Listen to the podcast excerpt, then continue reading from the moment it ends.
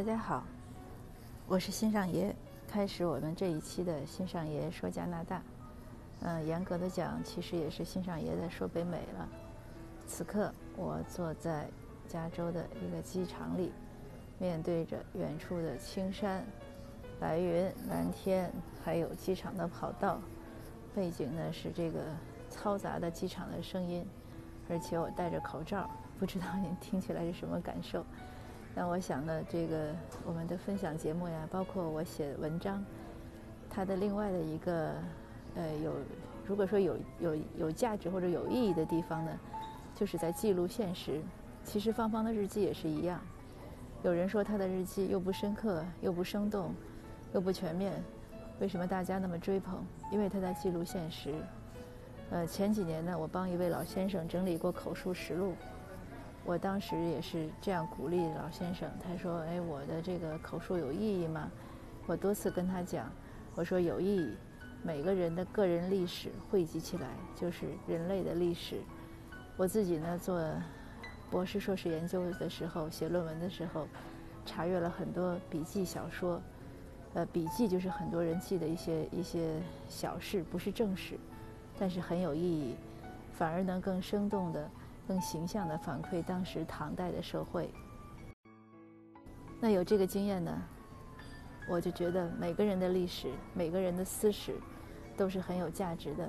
若干年以后，无论我们自己回忆现在，还是以后我们的后代，人类的其他，就是可能都不是我们的直系后代了，我们后面的人类或者某种智能生物，当他们在有机会看到这些记录的时候，他知道哦，原来地球曾经发生过那样的事情。当然了，这个也就说到了历史的价值是什么。历史的价值，我认为更多的是知古见今，就是我们看到很多，因为历史在很多事情、很多现象是在不断的重复的。为什么呢？一方面可能也许就是客观规律，另外就是人性亘古没有变化，所以很多历史的故事是在不断的重复。那看历史的故事呢，也是一样。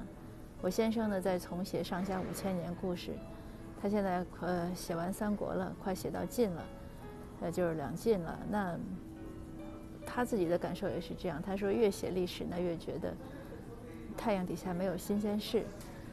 这也是很多家长或者一些读友曾经问过我说，为什么要让孩子读历史故事？我说这个意义呢，除了考试，除了其他什么文化积累，更多的就是相当于你的 experience， 就是你的经验。为什么我们说成年人或者老年人，或者说年长的人，或者说阅历丰富的人，他有经验呢？因为他知道的多。但那些是很多是他经历过的事情，但是绝大多数人类历史上曾经发生过的事情，是我们可能很难亲身经历的。但是我们看了这些故事呢，我们就会知道。所以呢，也是建议大家自己可以有空的时候多看一些历史，也建议大家让孩子多看一些历史。看历史的时候呢，一定要突破我们课本。有的读友跟我交流说：“哎，你那个怎么不对呀？我上学的时候学的不是那样。”那我们知道有2点，首先你要知道，无论课本还是任何一本学术著作，或者任何一本历史书。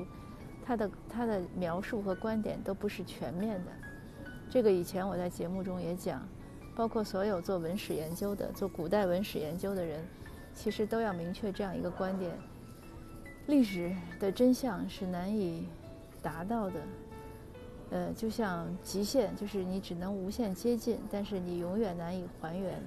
包括现在，就是我们现在发生的事情，眼下发生的事情，我想同样看一个现场，那么每个人看到的情况可能感受也不一样，所以这是第一点。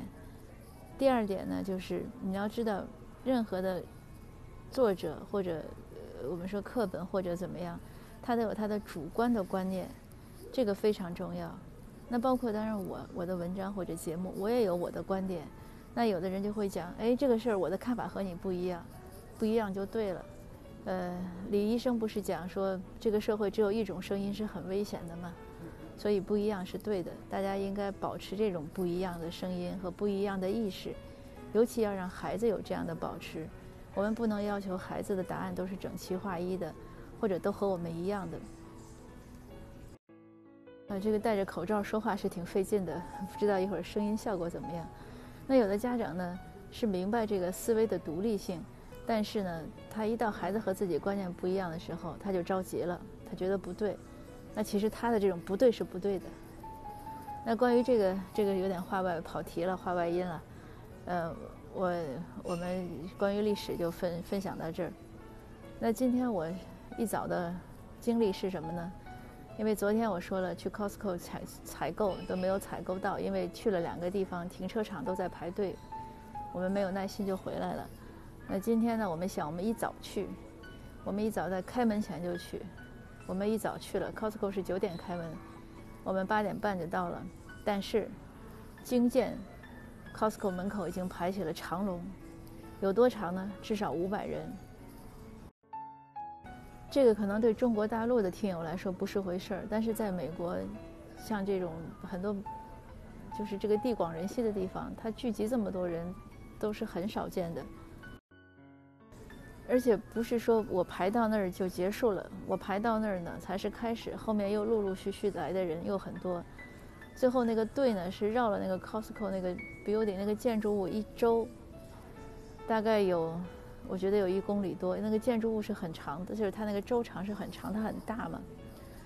那这个只是个开始，接着呢，当我们开始入场的时候呢，这就是一个也不叫文化差异，规则差异。今天误导了我，因为今天呢来之前呢，我有一件以前买的衣服想要顺便退掉，也没就试了一下，价码什么都放在这儿，它是可以退货的。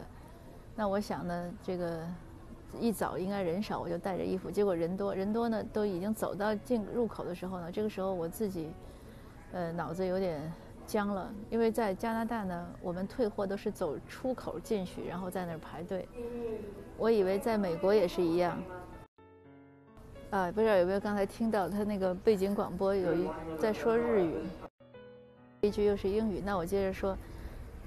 那在进口的一瞬间呢，我脑袋有点僵了，我就想我应该从出口那个地方进去退货，然后让家里人呢，他先在进口进去买东西，我就要从出口进。他说不可以，我说我要退货，他说你要从入口进。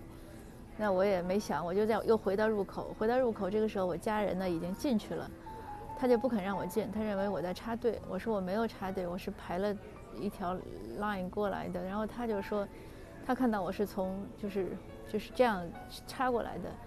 那我因为很多人在进，我也不想跟他争论。那个他们已经是工作人员，应该已经是比较高度紧张了情绪，他还在数人，所以我又回去，我想我了不起就是从队尾再重排嘛。结果没想到我走到队尾就是又绕场几乎一圈，走到队尾排了一段呢，他又开始就是阻止人进，就是他会计数进多少个再放人，他怕里面有拥挤。因为我今天9点开门，那我10点还要来机场，所以无论如何，我觉得我是排不进去了。而且今天我出门的时候又犯了个很愚蠢的错误，我没有带手机。那我想我就干脆走到出口和进口那个地方等着我家里人，我去找别人借一个手机，给我家人打个电话。我找第一个 lady 借的时候呢，他说不可以，那我就只好 say sorry， 然后又找了另外一位先生借。那个先生呢倒是比较爽快，他就把手机借给我了。总之就是我打了电话呢，幸好也是这个是早晨一个准备，因为知道现在这个卫生条件有问题，所以出来的时候呢撕了一些那个消毒纸巾，就装在兜里了，是打算擦一下那个购物车。因为正好打完电话呢，我就把消毒纸巾就拿出来给那个先生，我说你擦一下你的手机。那个先生非常愉快的谢谢我，然后就撕了一张，马上开始擦他的手机。那然后我走到一边呢，也擦了擦我的手，这个有点就是像麻杆打狼两头怕一样。这个样子就让我想到美国和加拿大，因为美国和加拿大现在就是这样，美国人呢觉得加拿大不安全，加拿大呢觉得美国不安全。还是很顺利，后来也就如期来到了机场。在机场呢也安检人还蛮多，原来我想应该人不多，没想到大家还是比较踊跃。但是无论在 Costco 排队还是在机场，今天呢终于见到了很多人在，也不算很多人吧，但是已经有人在戴口罩了。我目测可能有个也许5%或者更少。口罩呢是也是见识了很多口罩的样式，很多以前只是在。手机上呀，那个电脑上见到的口罩，今天都见到了，也蛮开眼的。而且最让我感动的是，当我们排队安检的时候，我听到不远处有钢琴声，我就很奇怪，我原来以为是背景音乐，但是那个音乐钢琴声呢，又不是那么，应该说不是那么流畅，或者说优美，不像那种就是普通常规的那种流行的背景音乐。我就循声而望。看到在角落里有一架钢琴，那个钢琴也许就是，机场给旅客准备的，我不知道。有一个旅客坐在那儿弹钢琴，他是应该是一个欧裔，就是一个白人，一个中年男性，他戴着口罩，他在慢慢的弹琴，他的琴声呢，不悠扬，也可能甚至不算优美，他可能还是在练，也许他多年都没有弹。但是他在那安静地练着弹，那个场景，那个声响，让我觉得很感动，也觉得这个又一次是感叹生活吧。所以什么是生活的真谛？怎么样让自己的人生旅途更愉快？我们随时随地都可以看到一些好的模范在教给我们，好像随时就会有人在提醒你啊，原来可以这样生活。那好，我的登机时间也要到了。谢谢您的倾听，下次见。